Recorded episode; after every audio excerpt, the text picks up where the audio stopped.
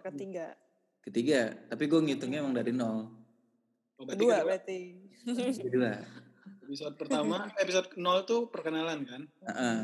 Satu terus. Satu yang kemarin horor ini. Jadi kita agak agak ini sih sekarang. Kayak kemarin di episode sebelumnya kita bilang kita rilis kan setahun sekali. Ya, ya. Nah, berhubung berhubung requestnya ternyata numpuk, Sibuk. sibuk yang minta yang minta episode baru tuh banyak. Eh, sampai sampai nggak bisa dibalesin satu-satu. Gak ada yang mau dibales soalnya. Jadi sebelumnya. Capek, capek. Iya makanya. Jadi sebelumnya kita mau ngucapin terima kasih dulu buat teman-teman yang udah antusiasmenya, Ya, makasih, makasih. yang udah dengerin, udah request, Em, sama yang udah udah minta endorse juga. Jadi Nah, iya. Mewah. makanya Mewah, kita rilis lagi nih sekarang. Nah episode sekarang nih agak spesial karena kebetulan kita masing-masing dikunci di rumah. Mhm. kunci. Lockdown. Kita di lockdown. di lockdown. Jadi kita eh, ngerekam podcast ini dengan cara yang berbeda. Menggunakan Betul. teknologi lah intinya. Hmm, Jadi kita di sini nggak bertemu langsung ya teman-teman. Jadi Hmm. kita pakai teknologi. Social distancing ya. Oh iya, social distancing. Saya mempraktekkan itu. Hmm. Benar sekali. Jadi mau bahas apa nih bang? Ini nggak social distancing loh, ini malah bersosialisasi kita, physical distancing. Oh iya, Fisik. kan WHO kan menetapin ini kan bukan bukan cuma social distancing kan tapi Physical. ininya fisiknya harus juga berjauhan. Ya, betul. Mm-mm. Tapi supaya clear, em, jadi bukan cuma berjauhan, tapi emang sangat jauh. Gitu.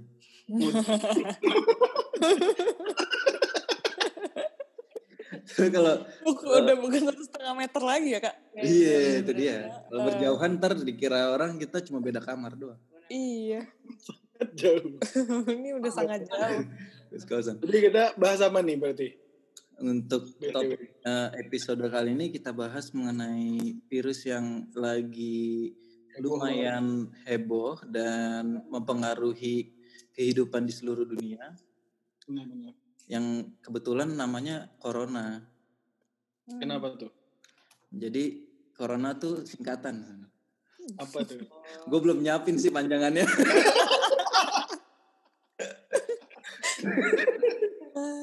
Ah. udah udah udah gue tembak aja. Kebetulan kreativitas lagi tumpul jadi gak bisa spontan. ya jadi topiknya coronavirus. Em, jadi gimana Za? Kira-kira apa yang kita bahas dari episode kali ini? Ya, mungkin kita bahas tentang ini dulu ya, tentang apa angka dari corona itu sendiri. Jadi teman-teman eh, ini menurut data dari World Matters, nanti kalian bisa cek sendiri di di Google di internet. Ini nunjukin empat terbesar eh, negara yang terjangkit corona. Yang pertama ada USA, USA eh, Amerika, case-nya itu case-nya ada 495.750 rupiah eh rupiah.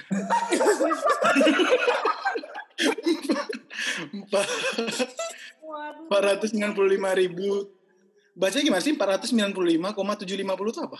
495.750 kasus yang Nah, aktif. betul. Ribu, ribu kasus. Soalnya- Iya. Lanjut lanjut. Paling banyak sih di dunia sekarang tuh Amerika. Yang Hmm. kedua itu ada Spanyol dengan 157. Kalau ininya gimana Za? Sorry, death rate-nya gimana? Death rate-nya itu bentar kalau di sini Amerika juga juga paling juga banyak sih 18.430 orang yang meninggal dari 40 495 kasus itu Jadi eh, berapa? yang meninggal 18.430 Di berapa persen? Berapa persen tuh? Hitungin. waduh Udah kreativitas tumpul, matematika tumpul, gimana ini? Nah, Podcast ngumpul ya. makin tumpul ini itulah makanya eh, kita sama-sama berdoa supaya kita bisa segera keluar rumah lagi biar nggak tumpul. Ya, lagi. amin. lagi. Ah. Amin. Benar-benar banget nih. Jadi yang kedua itu ada Spanyol tadi yang udah gue sebutin datanya. Yang ketiga ada Itali dengan 147. Oh bentar deh. Spanyol lebih banyak dari Italia sekarang. Iya. Iya, Spanyol lebih naik dari Itali. Spanyol lebih naik dari Itali, terus Itali, Prancis, dan Jerman sekarang. Nah, kalau Jerman gimana tuh datanya yang dari langsung dari RKI Robert Koch Institute? Terima kasih reporter Reza. Dengan Sinta melaporkan. Balik gitu dulu. sama Hmm, kalau Eza dari lapangan. aduh. Jadi kalau dari Robert Koch Institute datanya untuk di Jerman per hari ini per hari ini tuh nambah 5.323 jadinya total keseluruhan kasus yang aktif itu ada em, maksudnya total semua kasus bukan yang aktif ya total, total semua kasus di Jerman ada 113.525 ribu Hmm. terus yang sembuh itu hampir setengahnya. Hmm. alhamdulillah. 53.913 yang meninggal hari ini nambah 266 orang. Jadinya totalnya 2.373 death rate-nya jadinya 2,1 persen. Rendah kan? Udah banget ya di Jerman. rendah sekali nah. Tapi kebetulan kan gue Kak Ica sama Kak Bram kan tinggal di Bavaria nih. Bavaria itu em, state tertinggi dengan kasus tertinggi itu di seluruh Berapa tuh? Jerman 232 ribu Tapi Oh. sebenarnya uh, angka eh kasus 232 ribu 232 tapi sebenarnya angka kasus tinggi itu bukan suatu hal yang buruk sih kalau menurut gue ya, tapi justru Hmm. suatu hal yang baik karena menandakan uh, tesnya itu bagus gitu bahwa bagus ya banyak yang dites gitu. Mm-mm. Soalnya kayaknya banyak banyak tempat yang angkanya rendah itu simply karena nggak dites. Nggak tahu. Iya, bisa jadi. Dan Bavaria kan juga em, kasus pertama kan yang ada di Jerman. Hmm.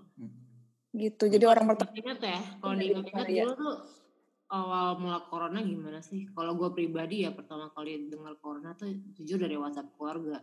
Tiba-tiba nge-share ada berita, oh ditemukan ada kasus flu dari Cina yang serius sekali ya, semacam gitulah kurang lebih berita. Hmm. Gitu. Yang jujur pas Hmm. awal gue baca, gue anggap lalu aja gitu kayak ah paling sama. apa sih gitu.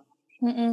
Gak nyangka juga ternyata sampai jadi pandemik yang impactnya sampai kayak gini. Gue banget kayaknya itu pertama kali baca WhatsApp mungkin Januari awal kali apa apa tahun baru lupa deh.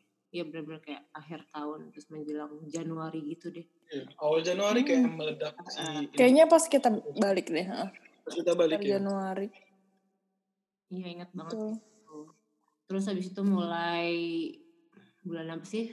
Januari mulai Februari mulai mulai ini ya kayaknya mulai uh, banyak berita yang mem- mem- mem- menceritakan kasus di Wuhan ya dan Hubei. Mm-mm. Nah, sih cuma waktu itu kayaknya nggak expected bakal menjalar ke negara-negara lain ya Betul. sampai akhirnya tiba-tiba lumayan bikin panik yang ingat nggak sih waktu itu tiba-tiba eh, yang kasus di Munchen ya yang di company apa Webasto ya yang dia ada pasien Iya. corona yang Standar. gara-gara di Stanberg. uh, Stanberg ya Iya. Mm-mm. yang apa ada di di company itu dia bikin kayak semacam seminar terus habis itu kayak ada guest speaker dari Cina yang ternyata dia sudah membawa coronavirus dan akhirnya menjangkit ke kolega-kolega ya di Munchen di sini. Kan awalnya gitu ya. Betul. Mm, awalnya gitu makanya jadi kasus pertama kan di Bavaria. Dan makanya paling tinggi kan Oh. di Jerman Bavaria. Tapi kalau diingat-ingat ya, itu tuh sebenarnya eh, pasiennya awalnya cuma 3 sampai 4 orang ya. Dan itu lumayan bertahan data 4 orang pasien tuh kayak bertahan lumayan 2 sampai 3 minggu nggak nambah. Lama. Betul Benar, betul. lama. Heeh. Lama.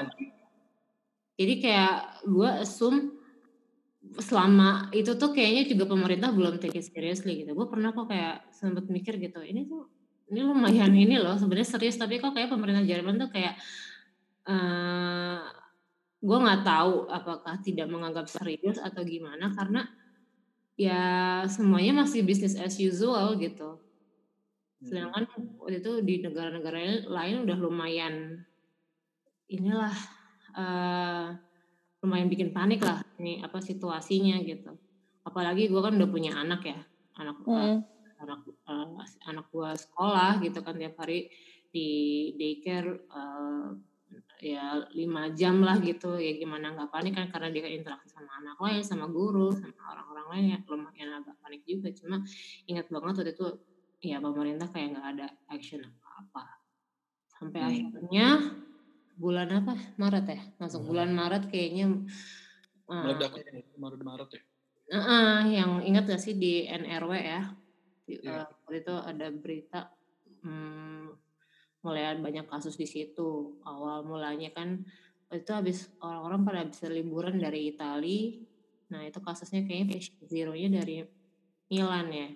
Kalau nggak salah dia balik ke mana? Düsseldorf apa kalau nggak salah ya itu saat itu. Orang Jerman ya itu orang Jerman asli atau orang Italia sih? Nah gue nggak tahu itu orang Jerman apa apa apa Italia atau Jerman. Cuma ya pasti dia bawa tuh virus tuh dari Italia inget hmm. habis itu merebak deh tiba-tiba kasusnya di NRW tiba jebret. Banyak. Gitu. Kayak jadi jadi nyebar ke mana-mana. Uh -uh. iya. Ini bagusnya sih ada sisi bagusnya dari Jerman sih ini penanganannya sih lumayan cepet sih. Jadi kayak uh, apa emang jeleknya mereka terlalu menyempelekan. Tapi uh, dari sisi penanganannya sih lumayan bagus sih. Di sini aja kayak di Halle mereka ada nyiapin uh, ada kayak rumah sakit darurat gitu loh hmm. buat pasien-pasien yang kena jadi kayak lumayan sih karena kalau kita lihat tadi di data kan juga tingkat kesembuhannya juga lumayan tinggi sih di Iya. Awalnya gue ngerasa pemerintah tuh ng nganggap sepele. Cuma ya itu gue akhirnya riset-riset kenapa sih pemerintah Jerman tuh kayak gini sikapnya gitu nggak jelas gitu, hmm. gitu bang. Cuma sampai akhirnya gue baca satu artikel bagus ya emang ya itu bukan sebenarnya bukan sesuatu hal-hal yang baru cuma kayak jadi bikin sadar gitu oh ternyata memang sistem pemerintahan Jerman yang memang sistemnya federalism yang hmm. pemerintahnya desentralisasi di masing-masing state yang bikin ya semuanya simpang siur gitu. Pemerintah pusat nggak tahu harus bersikap apa gitu karena ya di situ, hmm. itu ada yang anggap uh, isu coronavirus uh, serius banget. Ada juga state yang anggap ah coronavirus sama aja kayak flu lain gitu. Bahkan gue inget banget gitu. Waktu itu ini gue nggak tahu salah baca apa enggak gue nggak tahu ini health minister Jerman Jerman atau bukan cuma ingat banget ada satu salah satu pejabat Jerman lah dia bikin statement kalau kita nggak nggak usah panik sama coronavirus ini karena ini nggak ada bedanya sama flu biasa bahkan dia pakai data bahwa kematian orang Jerman yang karena flu biasa tuh lebih tinggi dari virus coronavirus ini gitu. dan ini hmm. dia bikin sebelum terjadinya outbreak pandemic uh, apa coronavirus yang semengkhawatirkan sekarang gitu. Jadi ya emang dulunya sebelum sebelum kejadian sekarang ini ya memang nggak dipungkirin banyak orang yang nganggap sepele gitu loh termasuk pemangku pemangku kekuasaan pemerintah di Jerman pun juga ada yang menganggap sepele gitu sampai hmm. mungkin uh, ada momentum gitu yang bikin akhirnya pemerintah pusat harus ambil tindakan dan mungkin yang nggak tahu mereka mungkin ada semacam koordinasi atau apa yang harus ambil keputusan yang serentak gitu hmm. dengan rakyat sejarah ini gitu. Hmm. Tapi kalau kalau kalian yang di sekarang gimana tuh di tindakan sekarang maksudnya situasi sekarang di sana gimana? Dari tindakan pemerintah di Bayarnya sendiri gimana tuh? Nah, gue ingat banget kan awalnya tuh kalau kita pribadi ya, ini maksudnya time timeline-nya ada timeline hmm. dari kayak pribadi ingat banget. Waktu itu gue ulang tahun ya, tanggal 11 ya. Tanggal 11 Maret, ingat banget waktu itu kantornya Bram tuh udah mulai ada diskusi lah maksudnya sempat ada jat apa sempat ada diskusi kalau Bram harus dikirim ke Spanyol lah ke hmm. Swiss lah ke mana lagi waktu itu ya Swiss oh ya sama yang waktu itu yang dia si Bram tuh harus berangkat ke Summit di Nuremberg oh iya mm -mm, itu tuh oh, iya. Hmm, itu jujur gue udah khawatir banget gitu karena ya gue buka itu website summitnya dan partisipansnya tuh banyak banget dari Cina termasuk dari Wuhan dan Hubei dan hmm. penyelenggara summit itu pun juga gak ada rencana sama sekali untuk mengcancel acara ataupun ambil tindakan lah yang dapat meng, apa ya memin- meminimalisir ri- risiko tuh nggak ada juga gitu. Bahkan dia ingat banget penyelenggara semacam dia bikin kayak pengumuman di websitenya dia dia bilang uh, pokoknya pihak penyelenggara tidak tidak mau bersikap diskriminatif bahwa semua partisipan Hmm. hak untuk Hmm. datang mau, mau Hmm. dari Cina mau di mana intinya welcome gitu. Bukan ya. Menurut gue tuh nggak wise sama sekali gimana Iya.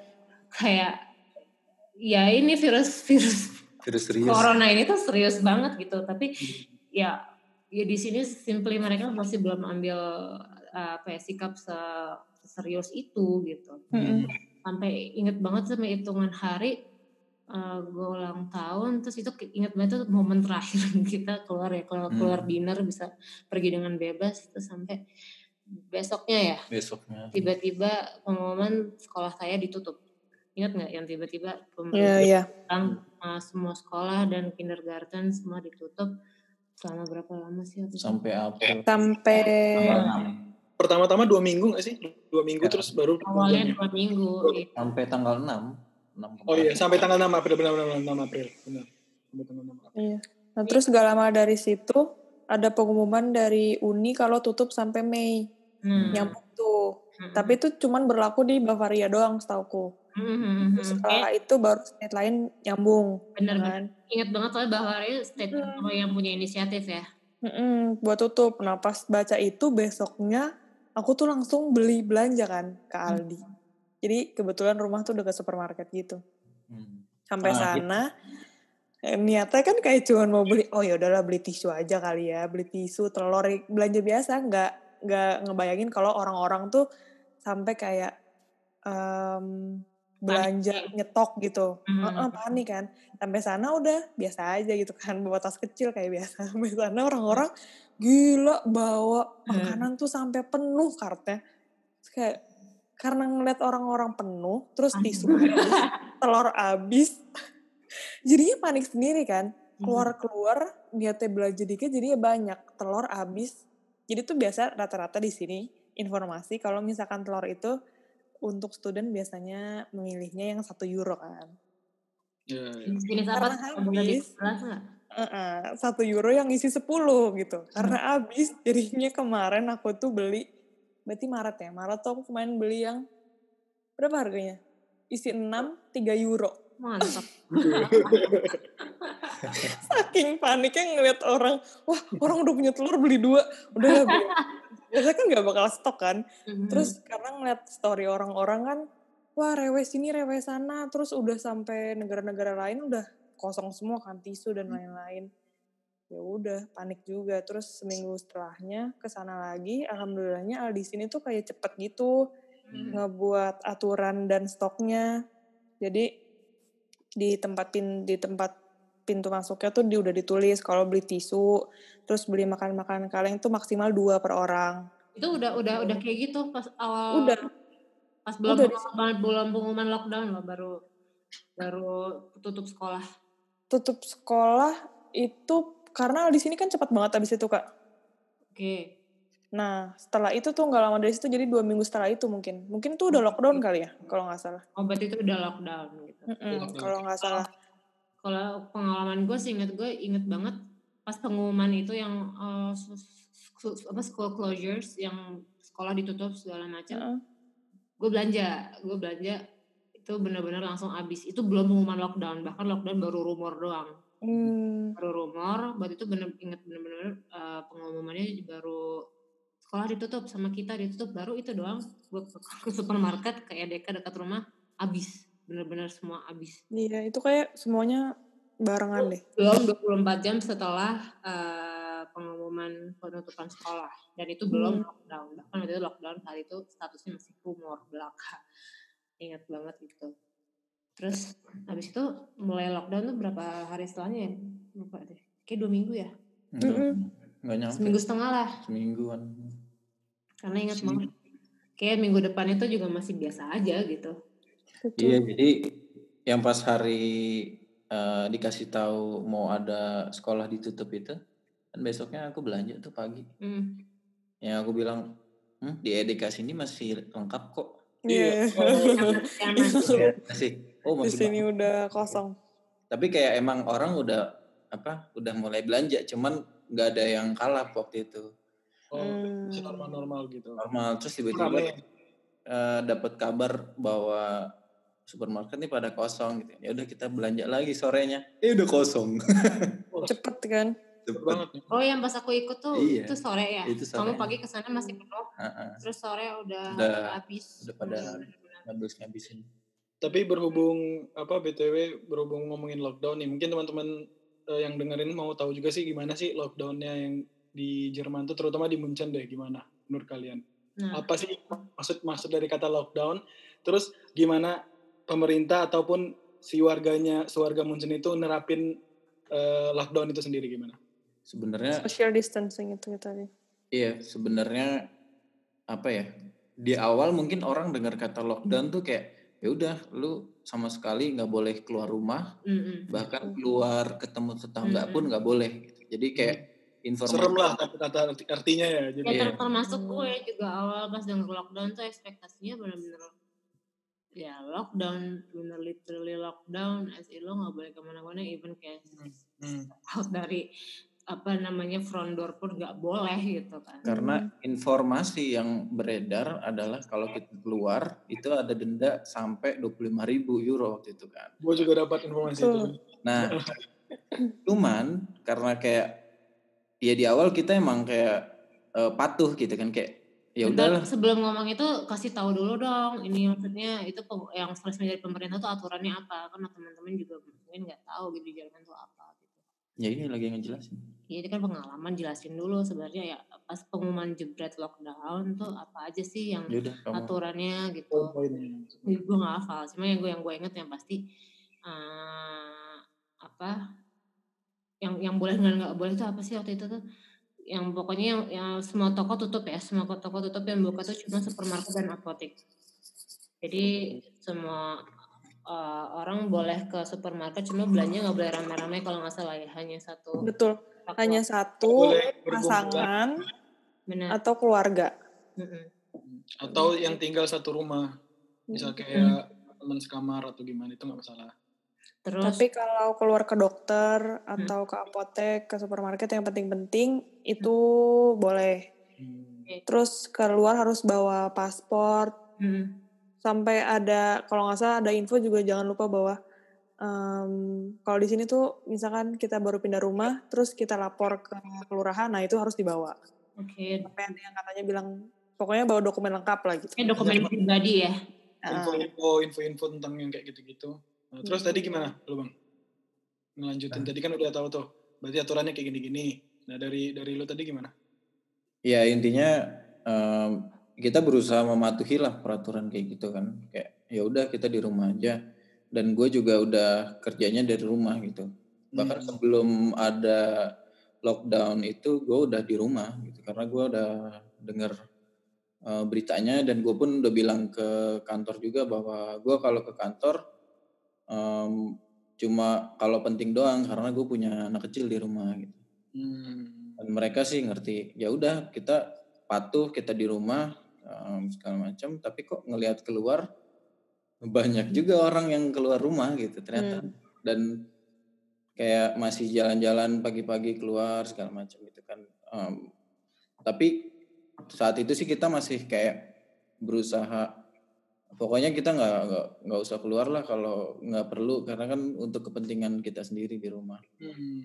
ya udah akhirnya kita di rumah pokoknya sampai persediaan bahan pokok di rumah tuh udah menipis Baru keluar. kita, kita sempat belanja banyak itu pun juga bukan karena apa-apa cuman karena ngelihat orang lain panik itu tadi kan kita jadi Hmm, ikut-ikutan jadi ikutan panik. Hmm. kayak daripada nggak kebagian ya udah kita beli aja gue yang tadinya nggak pernah beli beras yang karung gede akhirnya gue ikutan beli yang 8 kilo Oh, seriusan? Gue jadi beli yang 5 kilo. Kilo. Tapi Tapi ya ber- beras beras habis di supermarket biasa juga habis. Iya di sini juga. Iya, habis beras. kita dapatnya di toko Asia gitu malah toko Asia tuh lengkap malah beras. Iya. Hmm. jujur gue kan sama Bram kan suami istri ya tapi yang lebih panik banget si Bram dibanding gue gue biasa aja sih kemarin Iya. Tadi panik kalau habis gimana ya? Iya, benar. Ya. Kamu panik tahu tepung habis saya. Ya, Sampai beli salah mulu. Empat, empat tepung salah. Waduh. Enggak, satu-satunya panic buying gue cuma, cuma tepung doang tapi yang lain Tepung. aneh. Empat tepung salah. Ya, Ya udah. Intinya kita pokoknya keluar em, pas benar-benar kayak udah menipis dan itu pun yang keluar gue doang karena yang apa Ica sama eh, iya sama si kecil di rumah ya udah kita di apa gue keluar sendiri dan itu kayak pertama kali gue keluar abis berhari-hari di rumah tuh parnonya sih ada sih kayak gue kalau ketemu orang tuh kayak eh ini orang ada nggak nih. Terus sampai kayak gue masuk eh, masuk supermarket dan udah mulai ngeliat orang yang kayak pakai sarung tangan, pakai masker gitu. Terus gue kalau jalan juga agak-agak menjauh-menjauh gitu. Kalau napas tuh kayak ditahan-tahan segen gitu. Biar nggak masuk paru-paru ya. biar nggak masuk paru-paru terus kayak lebih banyak kan ngeluarin apa eh, karbon dioksida daripada ngirup oksigennya sampai Ujung-ujungnya juga keracunan. terus terus yang lucu sampai udah gue nahan-nahan napas gitu kayak kalau ngirup dikit-dikit udah gue bayar pun juga kayak nggak mau deket-deket sama orang depan gitu jadi gue bayar terus gue keluar begitu gue keluar udara seger gue lihat kanan kiri kosong gue baru ngirup eh, oksigen yang banyak. Begitu. Begitu apa namanya masuk mobil sesek gue oksigen. Terus kayak kepala berat badan kayak enak. Itu bukan virus, gara-gara nggak dapet oksigen. terus kayak di, di jalan tuh udah eh, apa sugestinya tuh kayak badan langsung gak enak nih gitu kan di Benar, Iya, benar. benar banget. Benar banget, benar banget. Gue kayak gue kena virus apa enggak nih gitu kan ya udah akhirnya sampai sampai rumah langsung mandi segala macem Hmm. besoknya sih sehat lagi alhamdulillah Ya emang gak apa-apa. Emang nggak apa-apa. Cuman kebanyakan hidup karbon dioksida doang loh. Karena karbon dioksida. Darah kental, darah kental.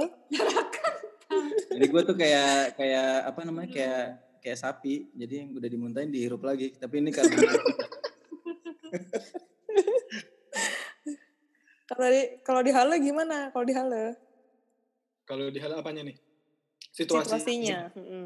Kayaknya hampir sama kayak di Munchen sih. Di sini orang belum terlalu terlalu peka sih dalam kayak social dis- distancing sih udah lumayan, tapi ada beberapa yang yang ben- yang kayak tiba-tiba mepet aja gitu loh. Kayak yang kadang-kadang di, di- itu. Iya. diteriakin sama si orang kasirnya, Doyan eh abstrak darah kayak gitu. Hmm. Jadi gitu, kayak orang-orang juga gimana ya orang sebenarnya menurut kalian dulu nih sebelum gue lanjutin, masker penting gak sih bagi orang yang nggak sakit? Kan orang banyak, soalnya kebanyakan orang Jerman itu kebanyakan nih yang gue lihat kayak mereka tuh kalau sekarang nih eh, situasi sekarang nih banyak yang pakai nggak pakai masker.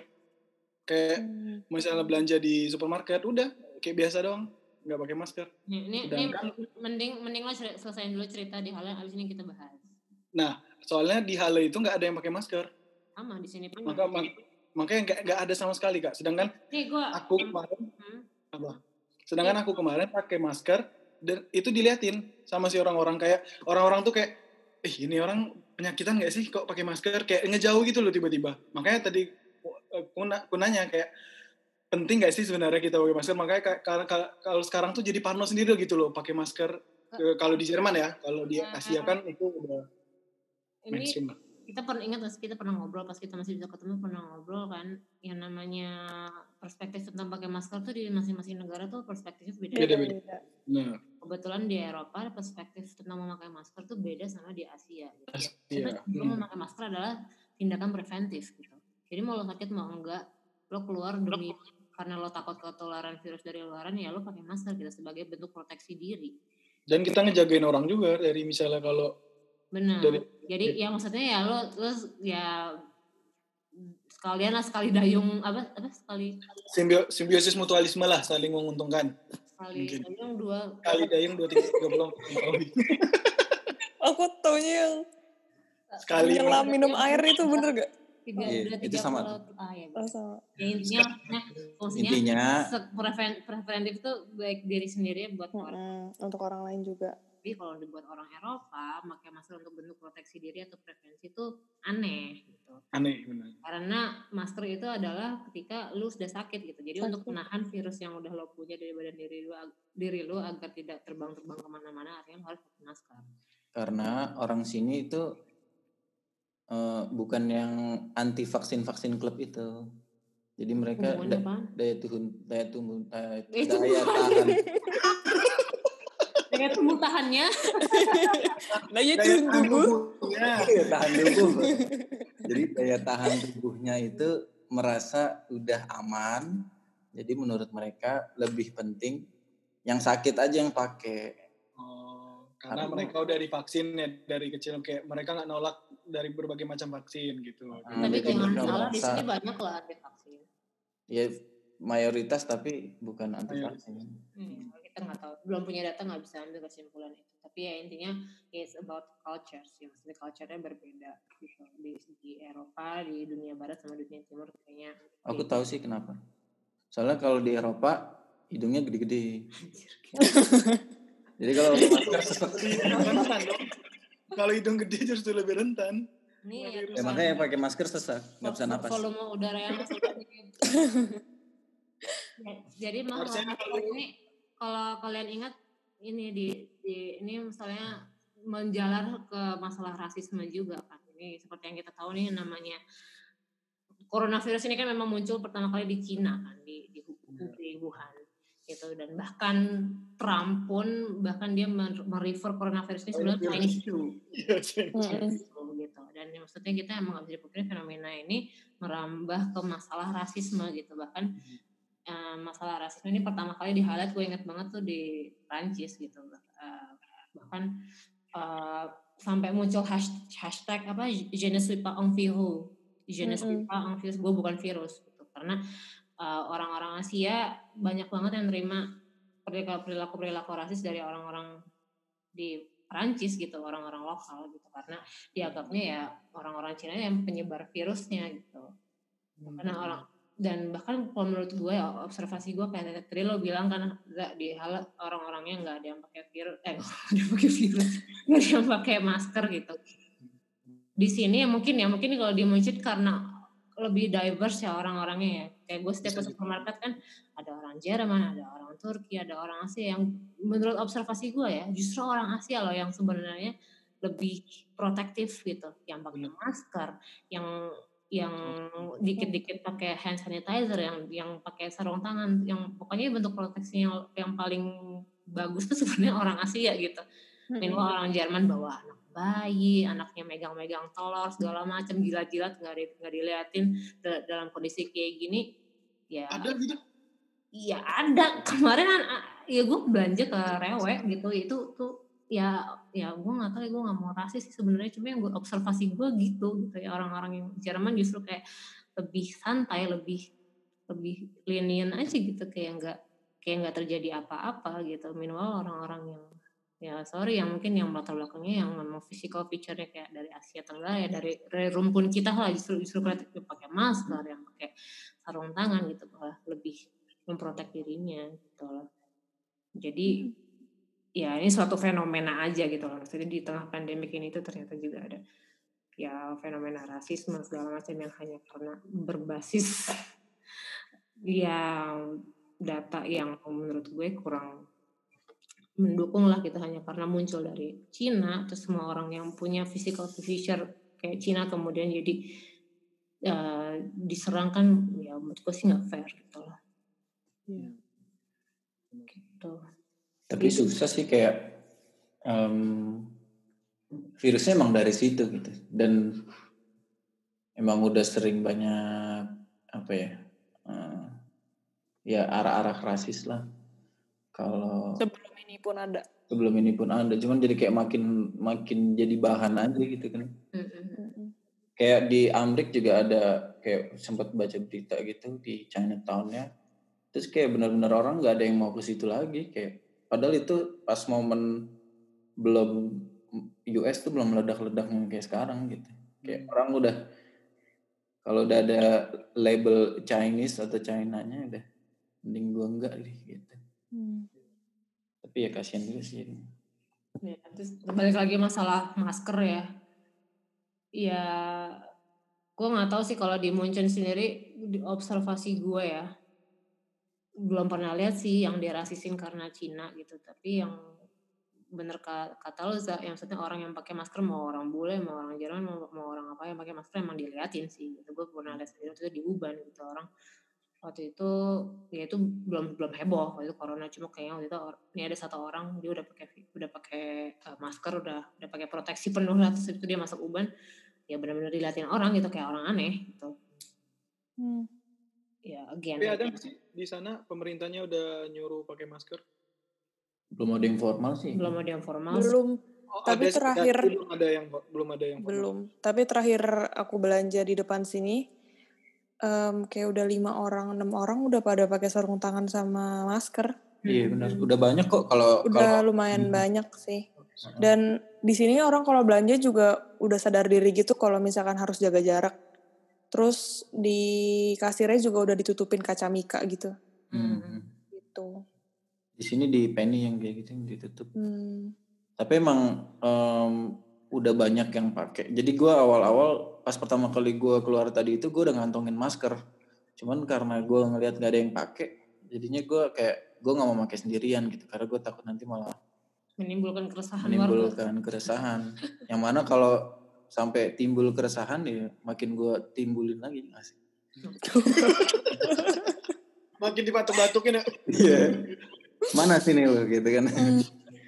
Tapi pas gua keluar setelahnya lagi, gua masih ngantongin nih masker cuman Hmm. karena gue ngelihat ada kayak dua ibu-ibu Jerman pakai masker terus ngelihat ada orang lain pakai masker ya udah akhirnya gue pakai aja kalau kamu nggak versi aku yang yang belanja kamu belum pakai masker karena udah banyak kan itu udah setelah Oh. aku belanja Iya. gitu Tapi sekarang kayak sih udah nggak apa-apa sih. Maksudnya kayaknya ya gue kemarin pas belanja pakai masker ada sih yang liatin gitu. Cuma maksudnya gue nggak sendiri gitu. banyak Iya, udah banyak. Kalau di Halaka udah benar-benar aku sendiri kemarin. Tiga hari yang lalu kalau nggak salah. mungkin nggak kebagian kali pengen pengen. Iya. Nah, bisa. bisa jadi, jadi faktor itu sih. Kayak karena nggak kebagian, ya nggak pakai mereka. Karena Bisa kehabisan. dia dapatnya gitu kan. Mm-mm. Iri-iri gitu. Iri. Jealous. Iri. gue baru gue baru pesan jadi kalau ada yang mau beli kontak gue ya Gila, risal. bisa Ya marka berapa persen harganya? tapi gue tanda tanganin dulu ntar. Tapi tapi eh, lagi pandemik ini kalian ini nggak sih ada observasi yang aneh atau yang lucu gitu yang nggak biasa gitu? Kayak fenomena yang apa sih yang sebelumnya nggak pernah terjadi. Terus oh ada gara- gara-gara pandemi ini, hah ternyata bisa gini juga ya gitu. itu eh, di Jakarta kelihatan gunung sekarang Iya Jakarta, Hmm. kita ngomong Jerman dong. oh, iya. Oh iya, baru tahu. iya? Polusi kurang ya? polusi berkurang Wow. malah ada malah ada yang bikin ini katanya sekarang bumi kelihatan di Bekasi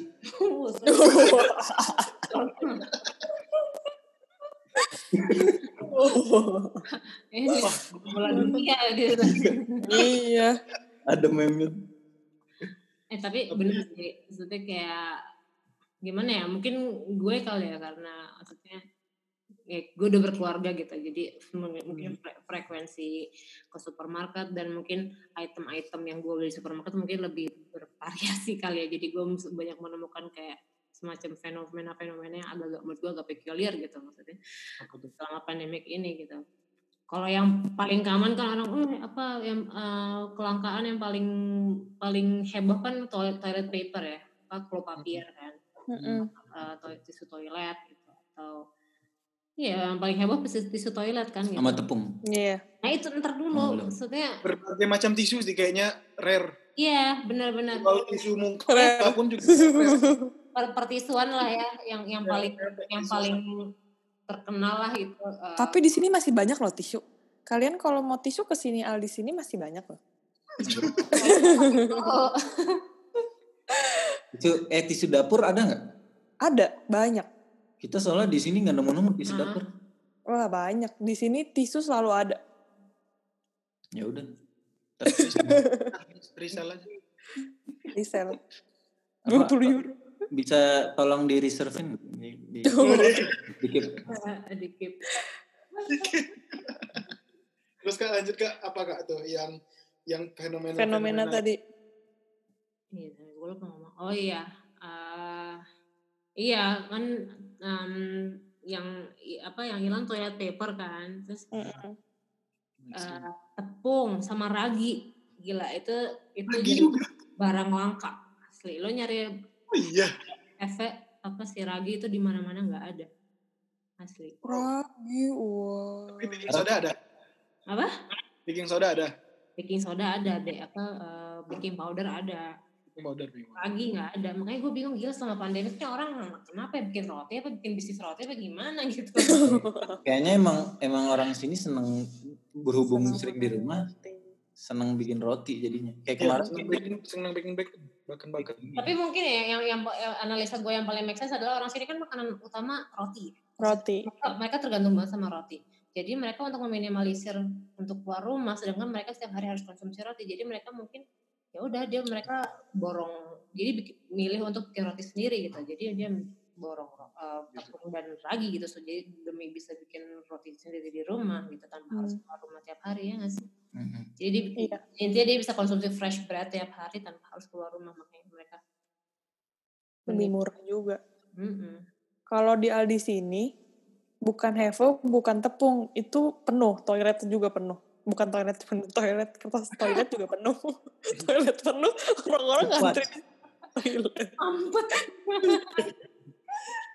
ampun Ini yang habis minyak. Minyak. wah Oh, Minyak sama sama beras.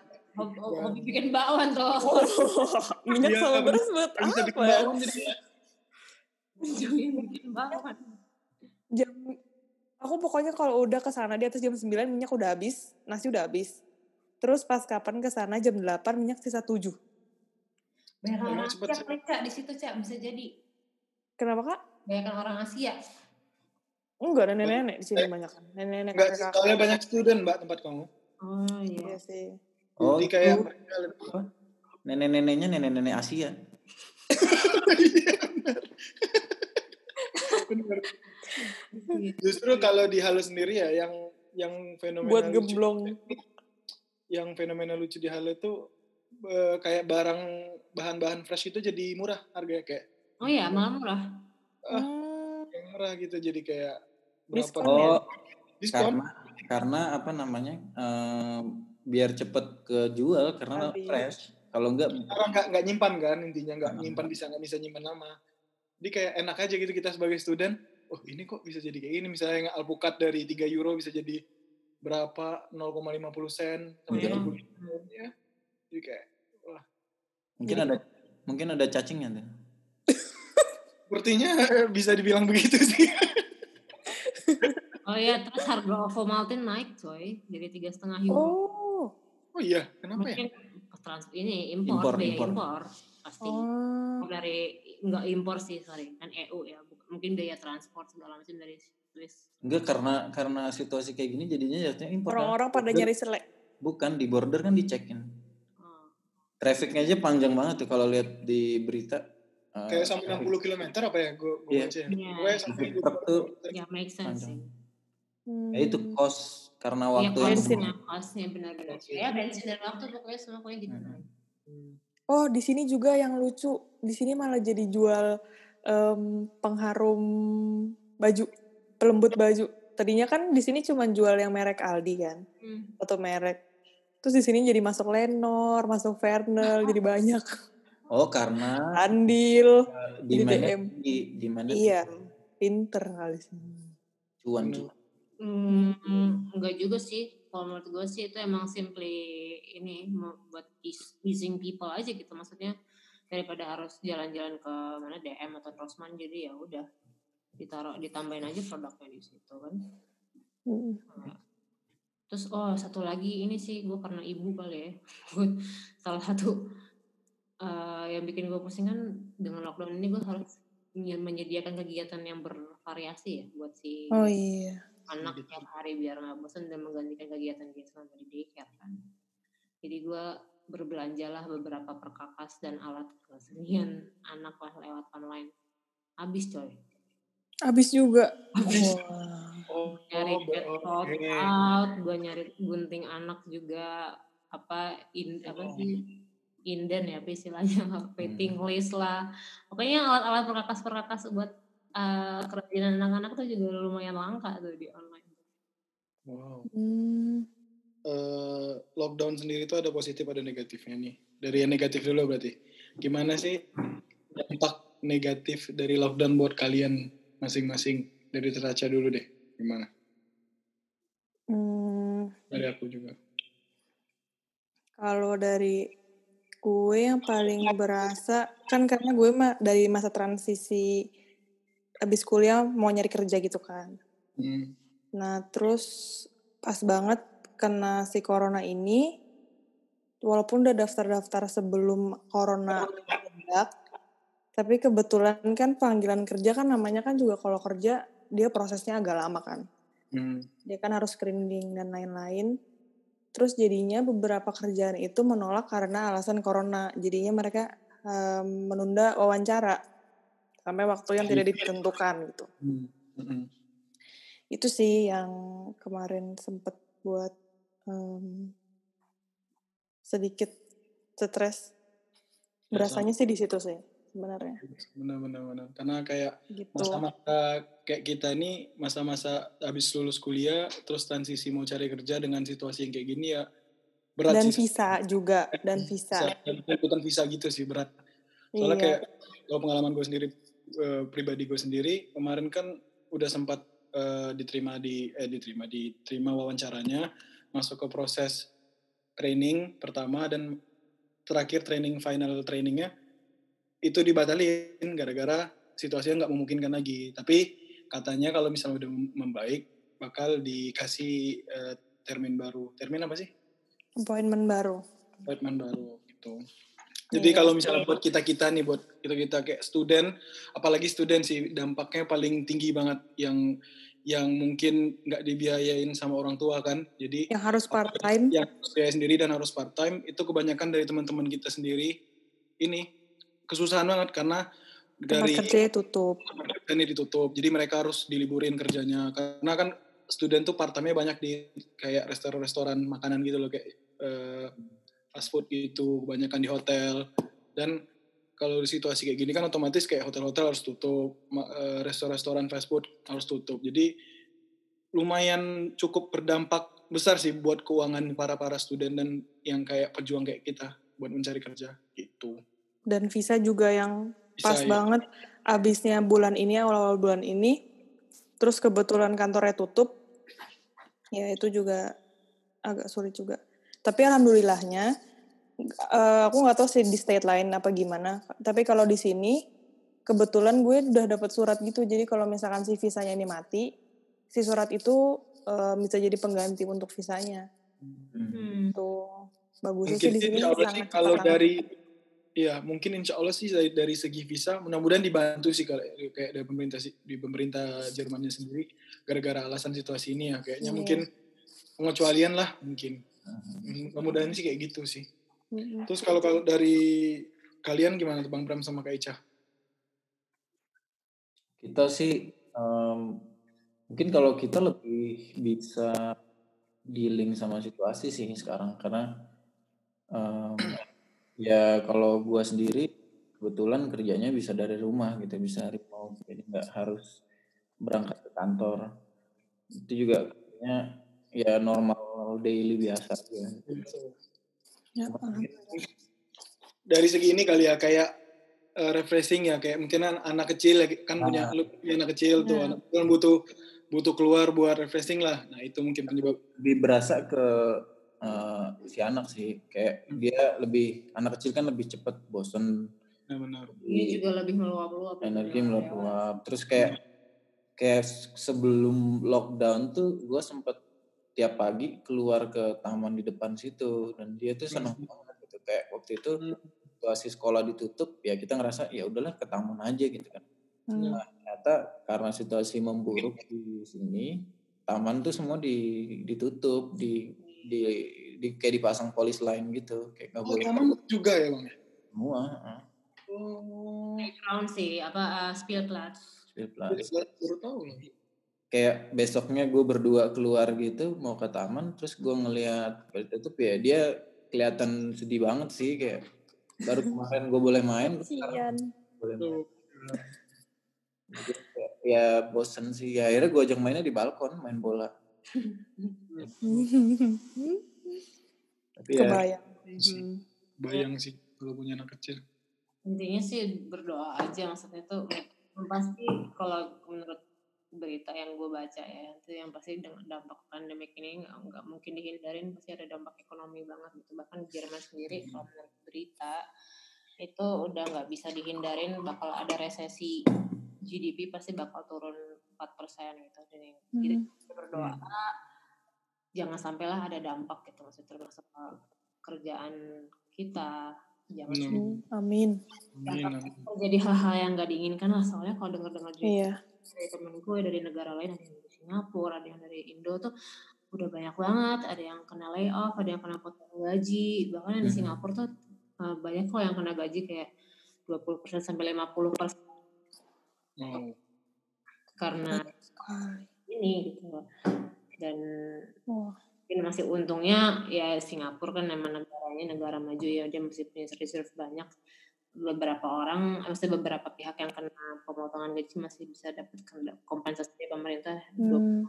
lah jadi yang maksudnya Hmm. kita tetap masih, masih kena potong cuma mungkin nggak separah itu gitu loh ya kita Hmm. coba berharap lah di Jerman jangan sampai terjadi kayak gitu Iya. Ya, jangan sampai. Jangan. Kita juga berharap eh, teman-teman dan keluarga yang Indonesia juga eh, membaik. Baik-baik semua. Karena Indonesia impactnya sendiri mungkin bisa dibilang benar. lebih parah dari Jerman. Ini ya di Jerman aja tuh situasi di Indo tuh masih unpredicted gitu loh. Di Indo gue gue bukannya pesimis cuma jujur ada rasa kekhawatiran yang lumayan besar sih gitu dengan ya dengan melihat bagaimana sekarang ya pandemik ini dihandle di sana segala macam ya jujur khawatir sih Sama. ya mudah-mudahan cepet berakhir Ya, amin, amin. ya Tapi tadi berarti kan dari negatifnya kayak gitu. Kalau dari positifnya sendiri dari situasi kayak gini dari lockdownnya sendiri apa? Kalau dari kalian? kalau kita dari since kita berkeluarga ya yang pasti kita jadi bareng terus. Itu udah pasti mutlak Hmm. tapi itu pun juga selamanya positif. Negatifnya apa? Ya namanya punya anak kecil coy. Gitu kan. Pusing loh gitu. Kadang-kadang lo juga uh, lumayan burn out juga gitu. Maksudnya lo lo apalagi gue gitu ya dulu yang sudah sebelum pandemi aja udah udah udah gosong istilahnya gitu kan. 7 kali 24 jam sama anak. Sekarang ya nambah lagi lah dengan dia pandemik ini di lockdown di rumah dikurung di rumah ya ya makin terkungkung lagi gitu lah. Kalau nggak pinter-pinter manage emosi kalau nggak pinter-pinter manage eh, apa ya ya mengelola emosi lah ya bisa meledak juga gitu loh ya cuma eh, ya gue sih mungkin lumayan bersyukur kali ya. Dari sebelum pandemi ini intinya gue udah udah lumayan kebiasa lah tentang hidup di rumah gimana karena gue banyak banget lihat teman-teman gue yang lumayan kaget gitu dengan kondisi lockdown kayak gini ada yang banyak yang ngomel-ngomel lah yang katanya gila ya gue udah sebulan nggak nggak nggak touch up bulu mata gue udah seminggu Aduh, aduh, aduh, aduh. Aku pusing beli minyak. Ini taca bulu mata. Aduh. maksud gue adalah bukan yang bukan yang membanding bandingin atau gimana gitu maksudnya eh, ya yang positif di positif paling nggak dari gue gitu paling nggak mungkin gue bisa lebih udah bisa lebih prepared lah gitu loh jadi nggak nggak ada perubahan yang signifikan yang bikin gue shock banget gitu loh dengan Hmm. gitu Iya. terus ana- apa another positive note-nya juga gue jadi bisa baca buku gitu apa nggak entah kenapa ya weirdly juga jadi gue punya lebih banyak uh, variasi kegiatan gitu lah jadi bahkan lebih sering olahraga segala macam nggak ngerti kenapa ya bisa bisa Hmm. gitu dibanding sebelumnya gitu Benar, mungkin mungkin karena kita bulu matanya udah panjang jadi nggak mungkin Dulu tacap lagi ya. Masang Buat salon-salonan aja gimana? Malah bingung mau mendekin bulu mata nih. syukur Sekenyangkut. Aduh. Enggak sih ini kayaknya mungkin gara-gara si si si Prab kan jadi di rumah terus gitu loh. Jadi mungkin dia juga bisa jadi bisa meregulate schedule-nya dia pace kerjanya dia gitu loh. Jadi jadi mungkin lebih bisa ngatur waktu sih gitu. Kalau dulu kan maksudnya di, di ke kantor dia masih masih ada waktu apa ya Traveling. traveling dari rumah ke Hmm. kantor ke sana dia di rumah gitu. Jadi dia bisa ngatur porsi pengaturan jadwal Hmm. kerjanya sendiri gitu. Jadi jadi ada ritme kegiatannya juga gitu kali ya mungkin loh Ya karena kebetulan kan gue lagi proyeknya di Amrik jadi kayak bikin jam Amrik pagi malah kosong jadinya. Jadi kayak Oh, berenungan kerja siang sore gitu lah. Beda Kalau di sini pagi di sana malam berarti. Iya masih pada tidur. Hmm. Tapi bilangnya udah kerja tapi pas mereka tidur Oh, dari kamu gimana, Treca? Dari sini gimana ya? Maksudnya kayak hal positif apa yang kamu dapat dari situasi sekarang? Eh, Mungkin PUBG-nya jadi tamat gitu. Gitu. ah, udah naik jadi diamond sih tadi. Eh, kalau dari gue pribadi sih emang mungkin anaknya sukanya di rumah aja ya. sama kita ya kan Heeh. Jadinya kalau dari sisi mental tiba-tiba di rumah kaget Terus kan nggak bisa ke mana-mana nggak kaget kayak oh sama aja nih gitu kan. Soalnya teman-teman nanya, Duca gimana lo kan nggak bisa keluar stres nggak? Oh nggak biasa aja nggak ada bedanya gitu. Cuman bedanya eh, jadinya lebih pinter-pinter ini sih ngeprep makanan sih misalkan yang tadinya daun bawang gitu kan ya udahlah pakai aja kalau kering ya udah kering ini jadinya di prep. Terus eh, gimana cari cara kalau biar eh, bahan-bahan fresh tuh nggak cepet busuk jadinya. Terus Aduh, jadinya lebih rajin ke situ sih. Boleh jadi tips tuh cak. Tuh iya tuh? eh, ke podcast episode 4 ya teman-teman. Agar makanan di tetap fresh. Iya jadinya jadinya rajin motong-motong gitu. Waduh Oh, latihan biar gak kepotong lagi. Ih udah numbuh tahu. Udah ada dagingnya udah numbuh dagingnya. Terus apa ya? Paling Intinya makin kreatif lah ya. Makin kalau kontakan sama keluarga tetap sama sih. Emang maksudnya tetap reguler sama. Karena emang udah sering juga. Oh paling juga lebih ini sih jadinya lebih rajin em, mengerjakan hal-hal di depan laptop gitu. Kebetulan kan alhamdulillah dapat kerjanya di rumah. Hmm.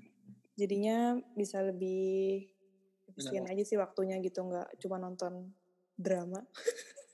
Drama atau K-drama? Dra- drama jang.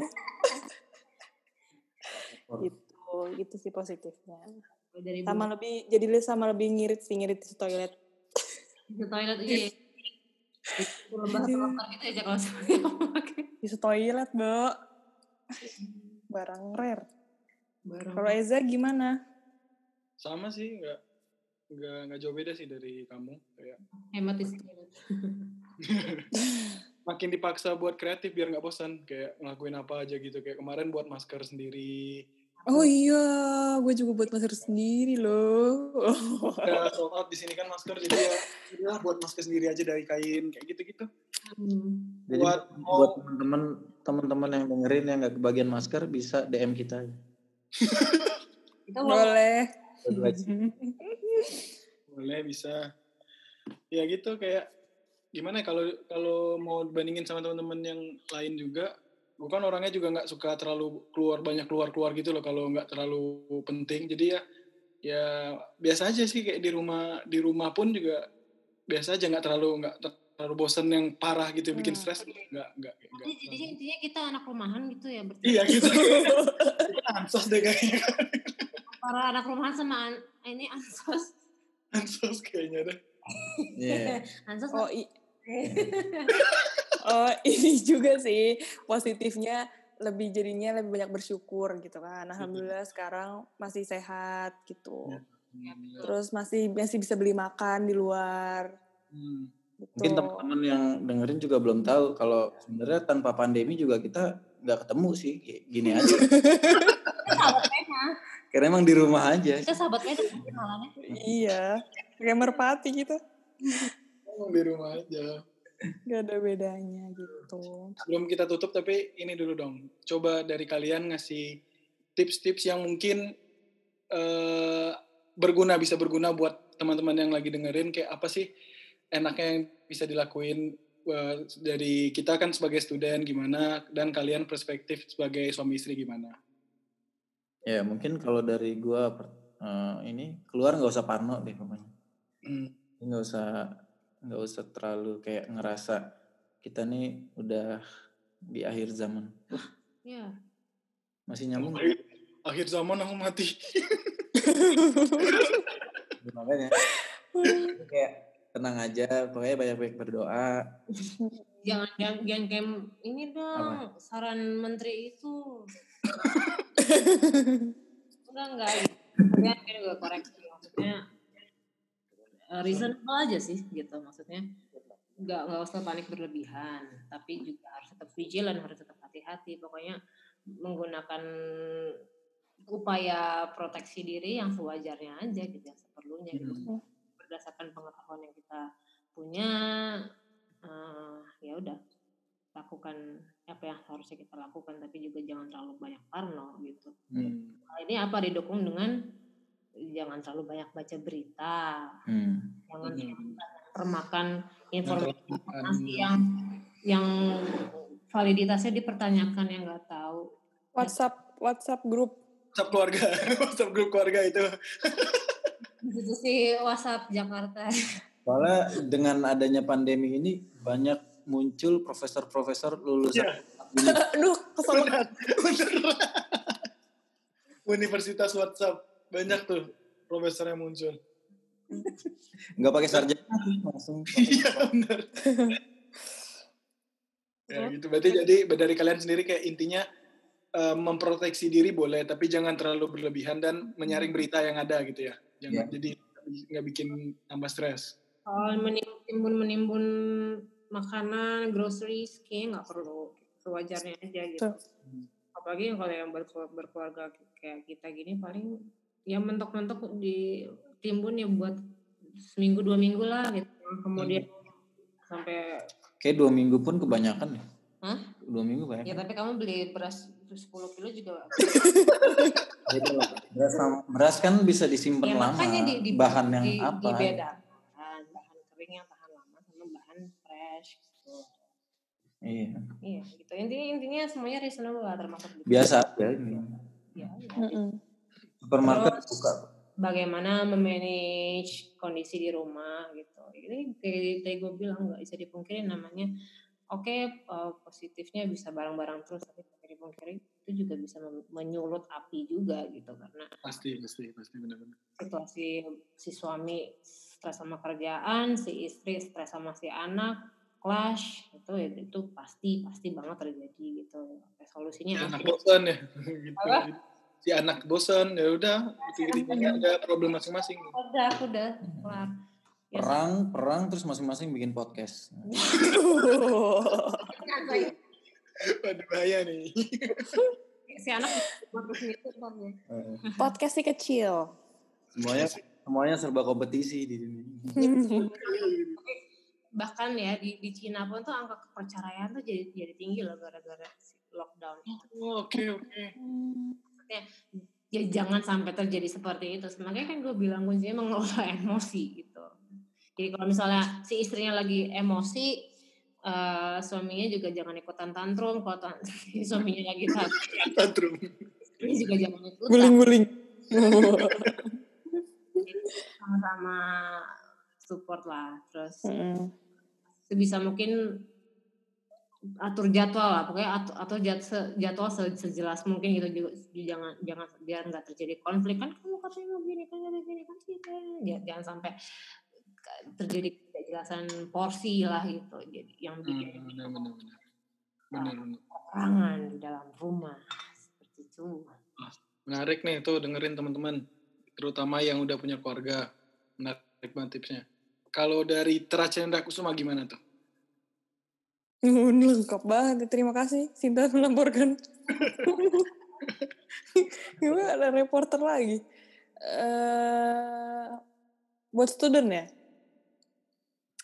Gue sebagai student tadi sih, eh, bener kata Kak Ica, kalau misalkan mau belanja yang fresh ya yang sewajarnya. Tapi kalau misalkan student pasti kan namanya sendiri, terus habisnya kan lama. Hmm. Kayak barang-barang kayak daun bawang yang bisa dimasukin freezer, habis dibeli dicuci, dipotong-potong, terus masukin freezer. Jadinya kan mengurangi keluar rumah kan, daripada kering keluar, terus ketemu orang gitu. Benar-benar. Terus apa ya? Mungkin nambahin ini kayak kayak kalau misalnya ada yang student-student yang kayak stres apa diem di rumah yang biasanya sering keluar tapi sekarang nggak bisa ya yang kayak gini video callan kayak gini tuh membantu loh Reach out ke teman tuh penting. Iya membantu loh Mm-mm. Oh, terus banyak banget ternyata baru tahu karena di rumah banyak banget kerjaan yang bisa di melakukan di rumah dan menghasilkan uang. Kayak misalkan kalau di Jerman ya, kurang tahu kalau di negara lain. Kalau di Jerman ada em, web kita tuh nanti ngetes-ngetes apps apa atau misalkan kita nge-rating website itu bisa teman-teman cek mvollen.de. Em, Hmm. mvollen.de. Coba dieja, Ca, gimana tuh? E M P F O H L E N titik D E.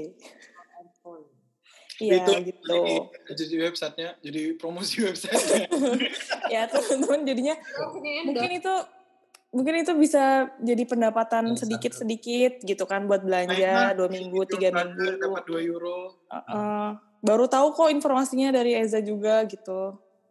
Atau kalau nggak gitu, kalian bikin podcast aja. Gampang loh. Nah.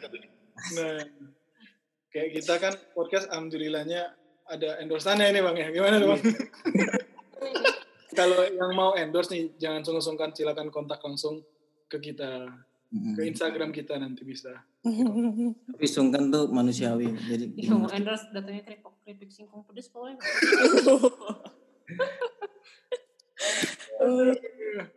Oke lah, berarti gitu ya teman-teman. Kalau kalian pengen tahu kelanjutannya atau pengen tahu apa pun dari kita lagi bisa kasih tau lah mau tema apa dan gimana tuh bang? Gue balikin lagi ke lu deh. Lu yang buka, lu yang nutup.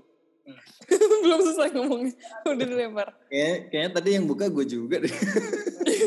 Oh enggak, lu harus nutup yang buka, lu yang nutup.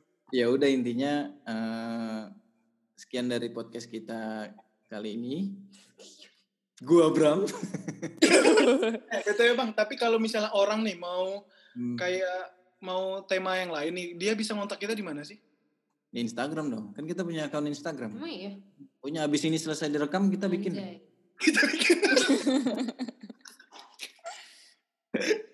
Berarti di Instagram ya mereka bisa nanti kalau misalnya mau bahas apa dong gitu. Ya, iya. pokoknya tunggu tunggu akun Instagramnya. Kalau Hmm. kita udah jadi, ngabarinnya gimana berarti? ya?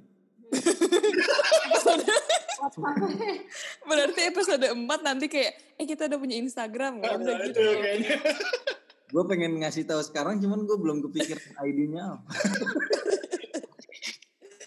Berarti harus telepon, eh berarti harus telepon, berarti harus buat podcast lagi, dengerin lagi setelah Nanti ini. berarti kita bakal kasih informasinya di di episode selanjutnya gitu ya. Ya, Hmm. selanjutnya. Pokoknya tungguin terus, jangan lupa like, subscribe. Oh itu YouTube dong. Oh iya YouTube. Ya Jangan udah, lupa minum vitamin, Jangan lupa minum. sehat-sehat, jangan keluar lupa rumah baca doa, doa, Olahraga jangan lupa.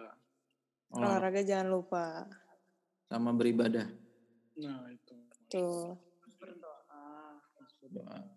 Terus kalau bisa jangan Banyak tipsnya ya, Pak. gimana? Udah itu jangan tips lagi. Nanti kelanjutan bahaya. Ya udah intinya sekian dari podcast kita kali ini. Gue Bram. Gua Eza. Lanjut dong. Gue sengaja. Sampai ketemu di episode selanjutnya. Dadah. Dadah.